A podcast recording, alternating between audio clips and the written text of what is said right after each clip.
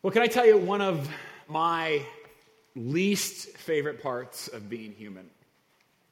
And I know, I mean, it's, it's how God made us or whatever. Um, but I almost, I almost cringe at the, at the thought. I hate that I need. I, I hate that I need anything.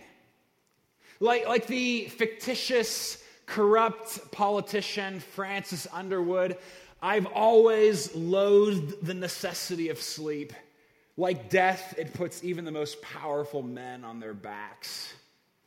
I don't want to need. I want to be independent. I want to be in control. I despise asking for help, truly, from, from anyone. Uh, like even just a, a, few months ago, we were redoing our, our bathroom, and uh, I was convinced I didn't need anyone's help to take the four foot by eight foot mirror off of the wall. Has anybody here ever lifted a mirror that huge by themselves? I have for like two seconds, right? Before it crashed all over the floor. And yes, seven years bad luck, but at least I didn't ask anybody for help. I hate it. I mean, it, feel, it feels like an admission of, of weakness. It feels like a failure already to ask for help, to admit my need. I'd much rather pull myself up by my own bootstraps and then go off and, and walk on water. And then we hear those words that were just read. Thanks a lot, Patrick. And we hear them, and, and, I, and I know it deep within, right? I know what it says, and yet it's so hard for me to admit. And, and so, if there's, if there's anything we get from our time together this morning, and this may sound a little bit self serving, but if there's anything that we're going to take away with us, let it be this, and let this be my confession. I need your faith. And of all the things that I need, this might be the one thing that I need most from you. I, I need your faith. And you need mine. And the people sitting around you need yours, and you need theirs. Because we've talked about this over and over, right? From Hebrews, from these words that according to this book, right, that you and I, we are just a few bad decisions or a few difficult circumstances away from abandoning Jesus. We, have seen that over and over again here. And, and truthfully, it's, it's one of my biggest fears. I mean, he, he just told us, right, a couple weeks ago that we are to, to run this race with endurance. But what if I get tired of running? What if I get bored or distracted or just disillusioned? What if I quit? I need your help. This isn't an exaggeration. I'm not just trying to exaggerate it to prove a point. I need your faith, for I am convinced that one of the biggest differences, I'm convinced both from, from Scripture as well as from experience, that one of the biggest differences from the person who holds on to their faith and the person who lets it go are the people surrounding them. The relationships with, within which they find themselves. And kids, students, we, we talk about this a lot with, you in particular, right? We, we talk about the fact that studies show students in particular that, that one of the biggest indicators of whether or not you will hold on to your faith when you head off to college is whether or not you have a what's called according to some research a, a, a, sticky web of relationships of people of all different age groups sort of holding on to you as as you go I mean, it's why we want students and, and families worshiping together. It's why we, we want kids and adults to serve together and to play together. It's why we do things like, you know, recognizing and celebrating fifth graders and seniors. And kids, I need your faith. You are not the church of tomorrow. You are the church of right now, and we need your faith and you need ours. One of the most challenging books I've ever read is called Dangerous Calling. Uh, it's a book for pastors um, that really sort of outlines. I mean, if you're ever curious about maybe a window into why so many of us tend to be so messed up sometimes, this would be a really fun read. but he's convinced that one of the biggest reasons is because so many of us are loners. And, and listen to what he says, and this isn't just for pastors, this is for all of us, but listen to what he writes. He says, For much of my Christian life and a portion of my ministry, I had no idea that my walk with God was a community project. I had no idea that the Christianity of the New Testament is distinctly relational from beginning to end. I understood none of the dangers inherent in attempting to live the Christian life on my own. And it almost destroyed his church, his family, and his soul. And we pastors, I mean, just think about it. We pastors, we are paid to be good. Some of you who know me well are thinking, I think Nathan's overpaid. Uh, you're, you're, probably right. But I mean, think about that. I get paid to, to pray and to, to read the Bible and to, to be holy. And I am at risk. And so are you. I need your face. But don't take my word for it. I mean, all, all of Hebrews 12 has been about this, this difficulty of, of running with endurance, right? Of continuing on in this walk with, with, with Christ. And, and two weeks ago was about our role, right? And the struggle of, of running. Last week was about God's role in disciplining us to run well. And this week is about the role of the community, that we, that we train together that we, that we need each other. And he gets to his main idea of this section in particular, right there in verse 15. We'll, we'll start there. It's a quick little phrase, but I think it's so important. I think it, it sort of is the structure for all of what he's saying in this, in this section. He says, See to it that no one fails to obtain the grace of God. He, the preacher, commands these believers at this ancient church to take responsibility for the faith of the people sitting around them.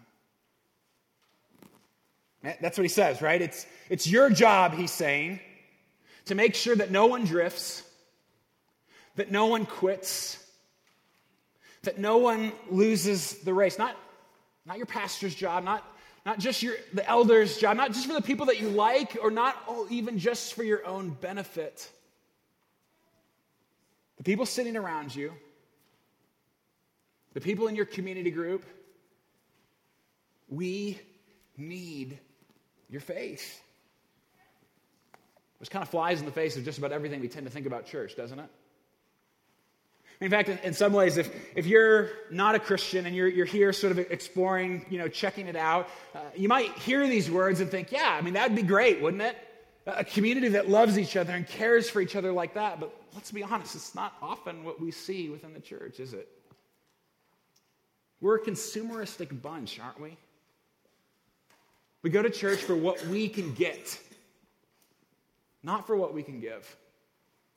We go focused on the benefits for, for our own faith. Not that that's unimportant. But what if instead we actually put the needs of others ahead of our own? What kind of community would that create? What if we took our job description seriously? See to it that no one fails to obtain the grace of God. What would that even look like?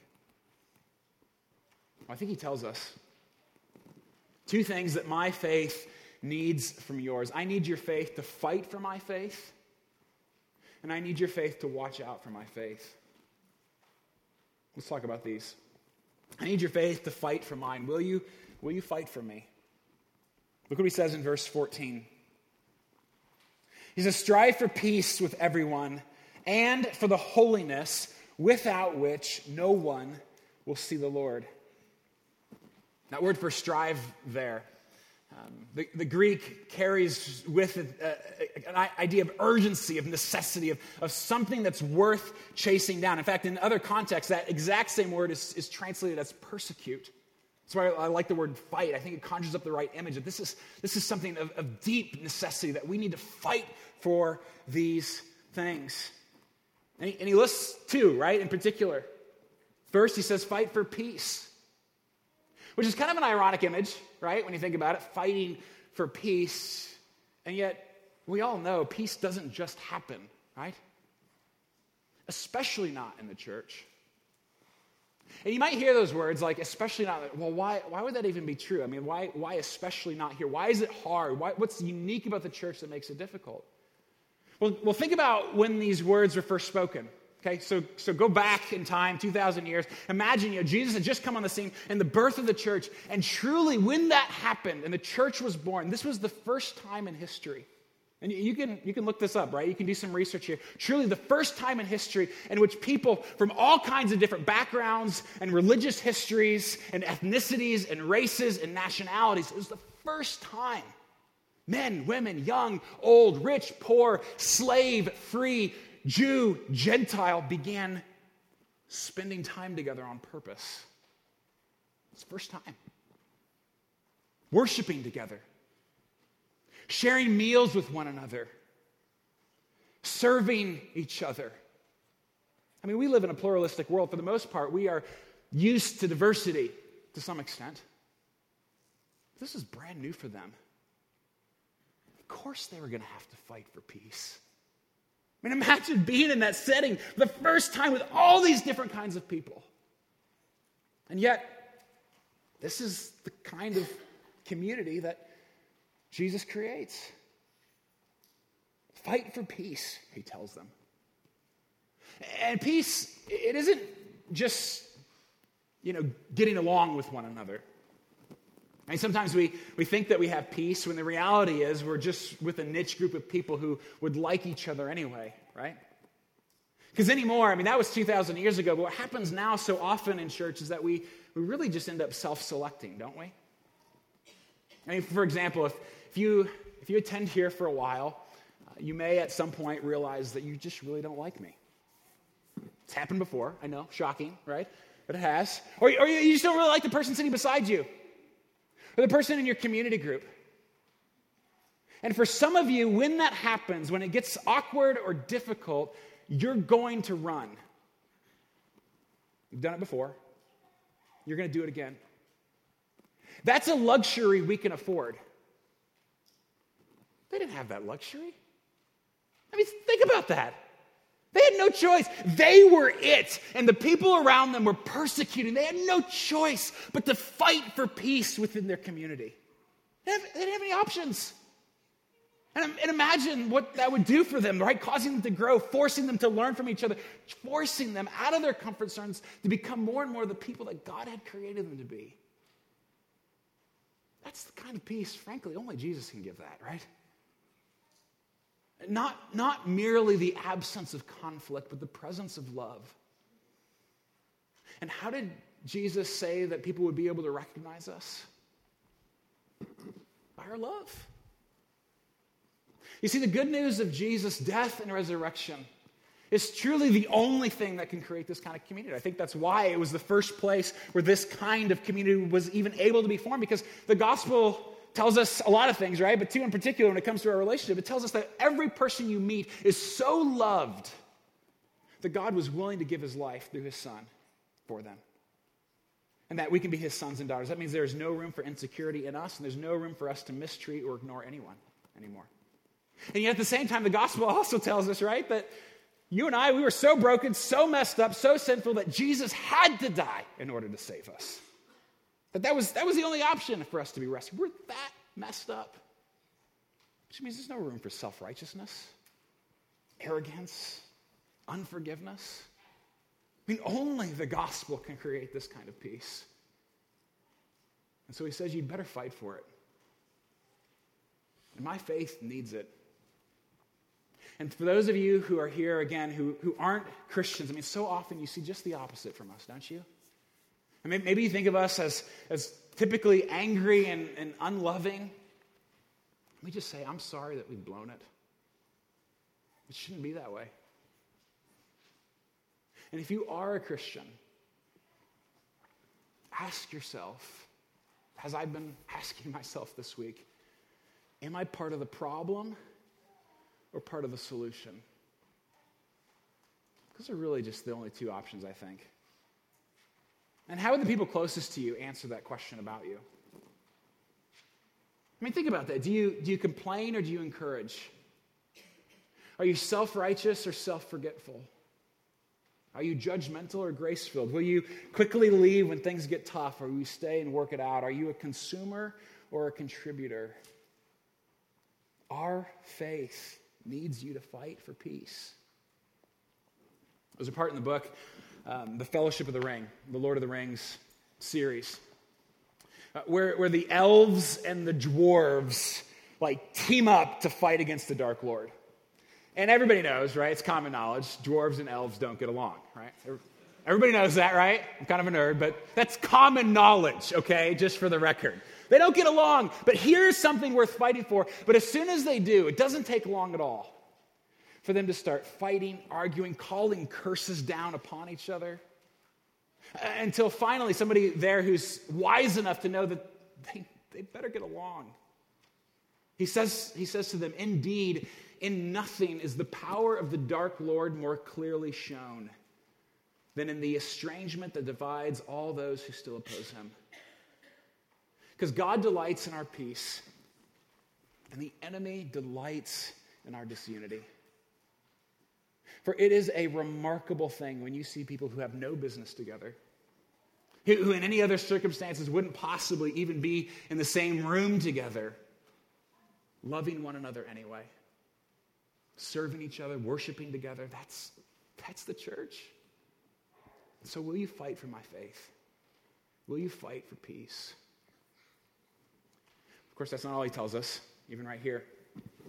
Peace isn't, isn't enough, right? It's not all just about loving each other and getting along. It needs, it needs more than that in the community. He tells us to fight for holiness. And literally, holiness means that we are set apart that those of us who are in Christ have been set apart for Him. It's the idea of, of wholeness, right? Of being made complete, that which we long for. And He says, right, verse 14 again, He says, strive for peace with everyone and for the holiness without which no one will see the Lord. You want to see Jesus, holiness is a prerequisite. Now, the good news here is that because of what Jesus has done, that God declares us holy. And so, truly, for, for you, even, even in this moment, if you are a Christian, God looks at you and he calls you holy. You. Right now, in this moment. Me? Really? Because the truth is, I mean, we know better, don't we? And so does God. So even, even though he calls us holy, he also tells us that we need to strive for holiness, that we need to fight for it. Theologians sometimes call this sanctification, right? The process of becoming more and more like Jesus. And you know, I'd really like to meet Jesus. Wouldn't It be great to like sit down, have a face-to-face conversation. Probably not going to happen anytime soon. And yet, in a very real sense, we get a glimpse of him in each other. And the more that we live like him, the more others get to see him in us. Listen, the way, the way you live your life paints a picture for all of us. I mean, no matter, no matter what that looks like, right? It could be a very positive or a very negative picture, but we're all painting a picture. Your neighbors see it, your kids, your, your friends, your church. And we really need to see Jesus. I need your holiness. Your roommates need it, your coworkers. You might be the best representation of Jesus some people will ever get. You. An old pastor once said, The greatest need of my people is my own holiness. That's not just for pastors. That's, that's for all of us, for we all long to see Christ. As I was writing this this week, I couldn't help but think of, of Nancy. Nancy and her husband Reed, they've been coming here for about a year or so. Um, but shortly after I met Nancy, she was diagnosed with cancer. And, and you know, she's still in the thick of it, right? She's gone through all this, this treatment, all the, all the yuck, and she's doing great, but still right, right there in the midst. And so, you know, periodically, right, I, I try to be a, a good pastor, right? And call her or visit her to try to encourage her. And, and Pastor Tim has spent a lot of time with her trying to do that as well. And, and I know he'd say the same, but every time, you know, I, I try, I call, I want to encourage her, right, Nancy? I, I, I try so hard. And I always am the one who ends up encouraged, every single time. Because I see such faith in the midst of such terrible suffering. And when I see that, it makes me think maybe, maybe there really is something worth holding on to. I see her holiness. And Nancy, I, I need your faith. Thanks. I need it. I mean, have you ever experienced that in another person? Where you, where you walk away from a person or, or someone in a, in a situation, and you think, it feels like I've just sort of been with Jesus. So before we move on again here, ask yourself do people see Jesus when they see me? Do they? Are you fighting for holiness in your life? We, we grow in holiness by praying, reading our Bibles, living in accountability, being part of a church. All these things. And, and when, I, when I look at Nancy, I want to keep following Jesus because I see him in her and I like what I see. What if we all look like that? I need you to fight for my faith. I need you to fight for holiness. Well, there are good things that we need to fight for.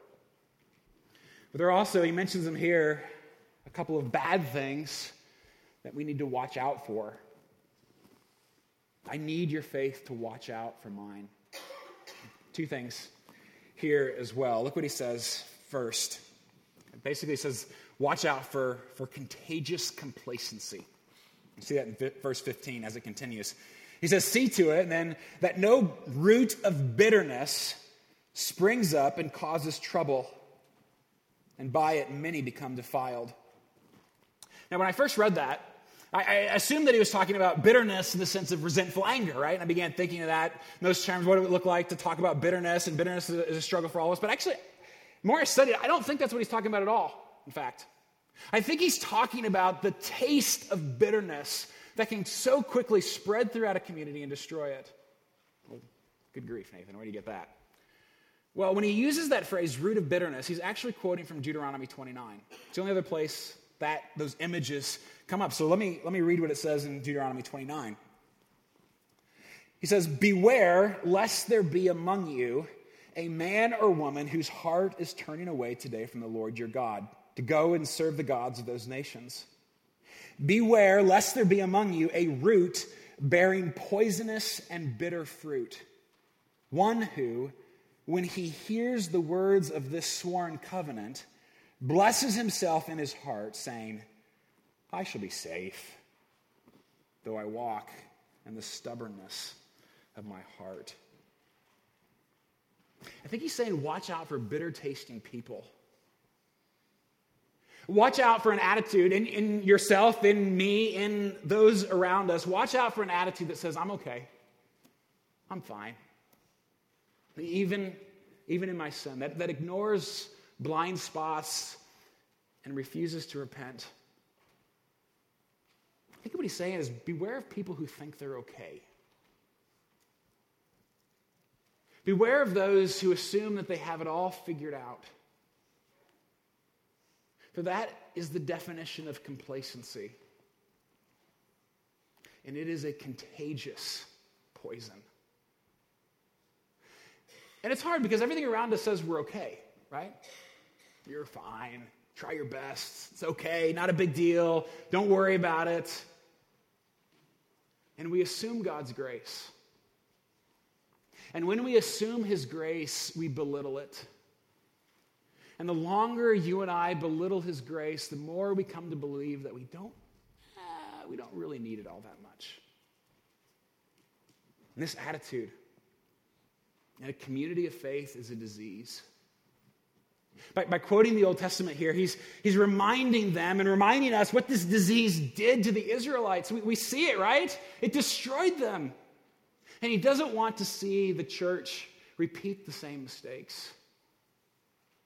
So ask yourself how do I taste?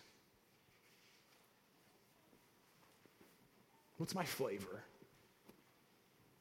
I mean, are we on the lookout for this kind of contagious complacency? Again, in ourselves as, as well as in the community, are we watching out for it? I mean, for example, if you if you almost always assume that everyone else is the problem, there's a good chance that you're the problem. That you're, you're blind to your own stubbornness. And your attitude will spread like bitter poison. And if you see that disease in others, if you see it in me, call me on it.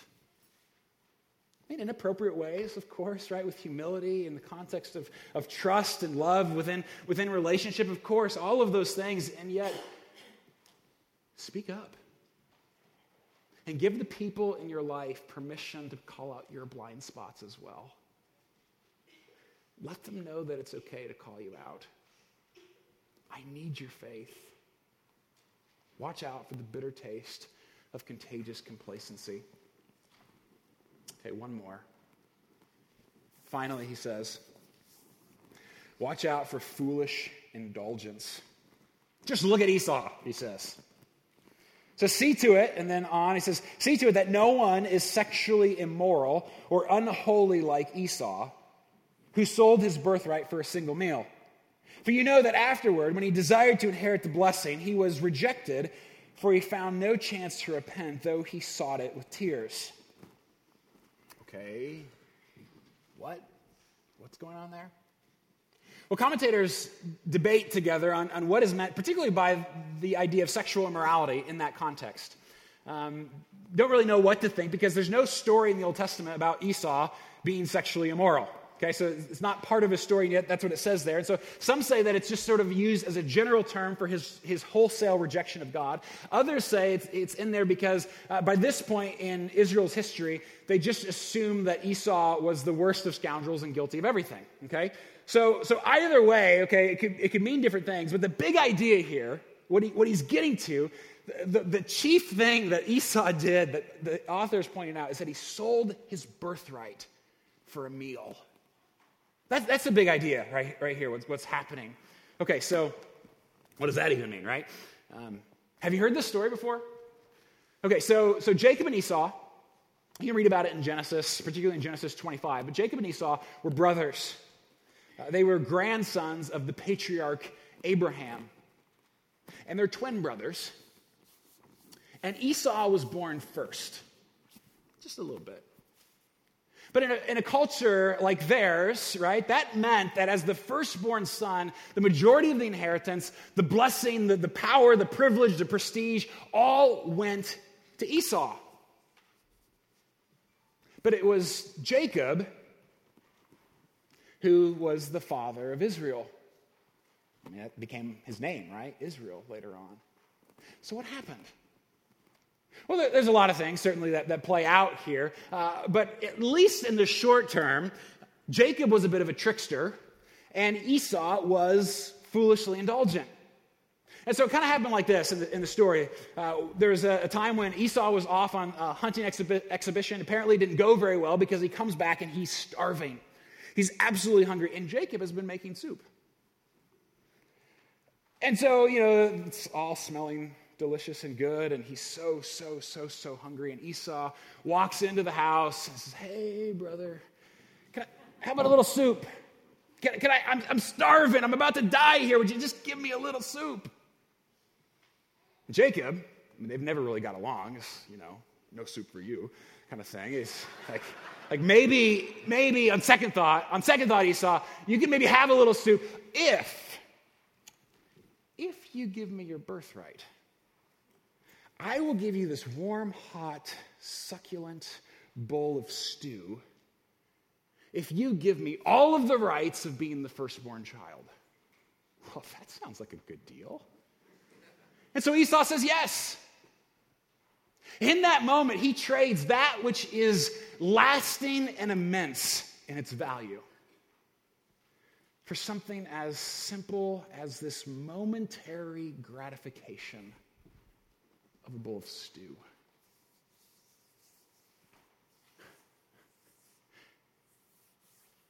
And the author of Hebrews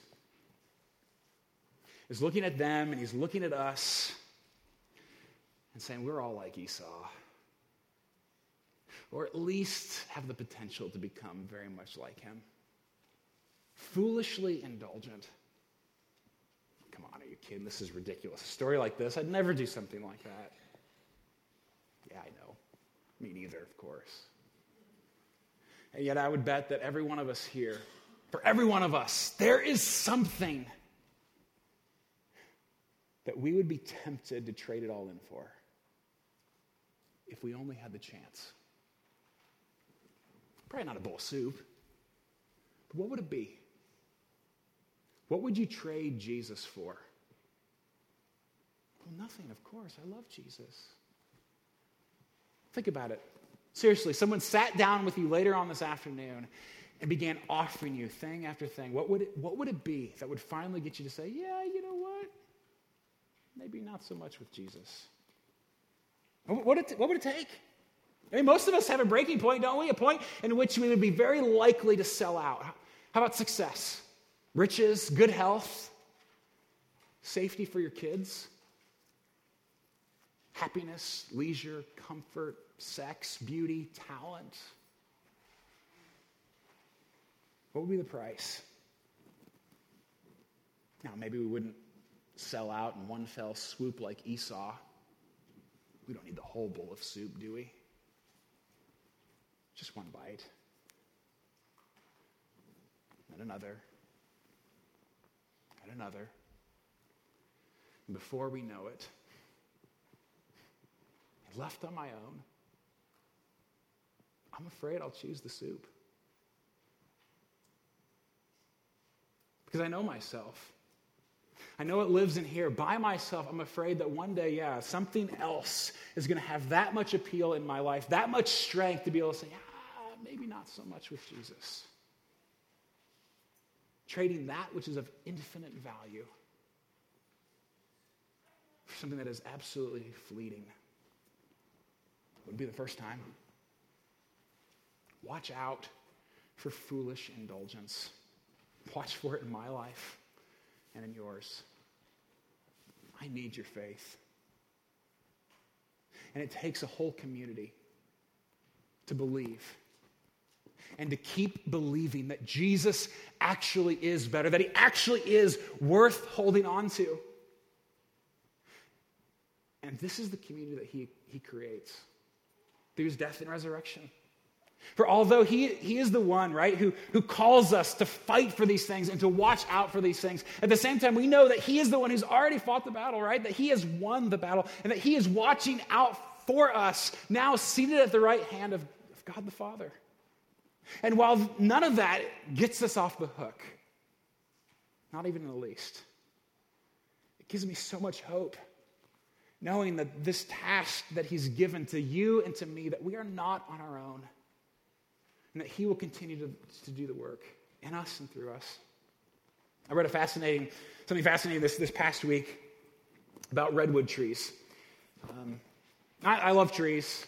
Mean, just the, the beauty, the power, the majesty, right? Um, I'd love to one day visit the redwoods in California, right? Just think about this. Over 300 feet tall, some of them as old as 2,000 years. It's unbelievable, isn't it? And I always sort of assumed, right? Maybe I just didn't even think about it that much, that with a tree that size, right, that its strength would come from its, its root system, right? And I imagine that they were really, really deep and really, really far out, outstretched. But what I read actually is that's, that's not true at all. In fact, relative to their size, their, their roots are pretty shallow. They only go about 6 to 12 feet under the surface. Now just think about that, right?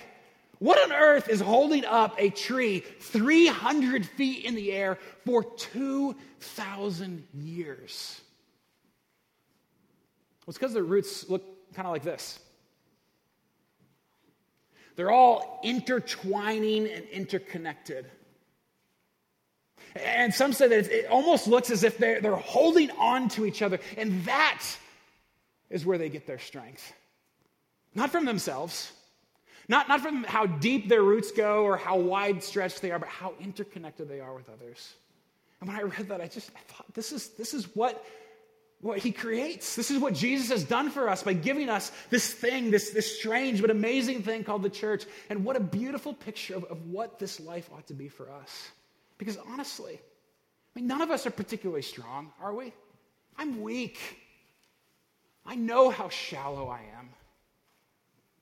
And yet, together, we can find our strength rooted deep within this God who loves us, who saves us through his spirit at work within us. I mean, friends, that's, that's why we're here, isn't it? I mean, it's why we gather together every Sunday. It's why we've done so, why we've lasted as an organization, right, for 2,000 years, and why we, we will continue to do so until Jesus returns.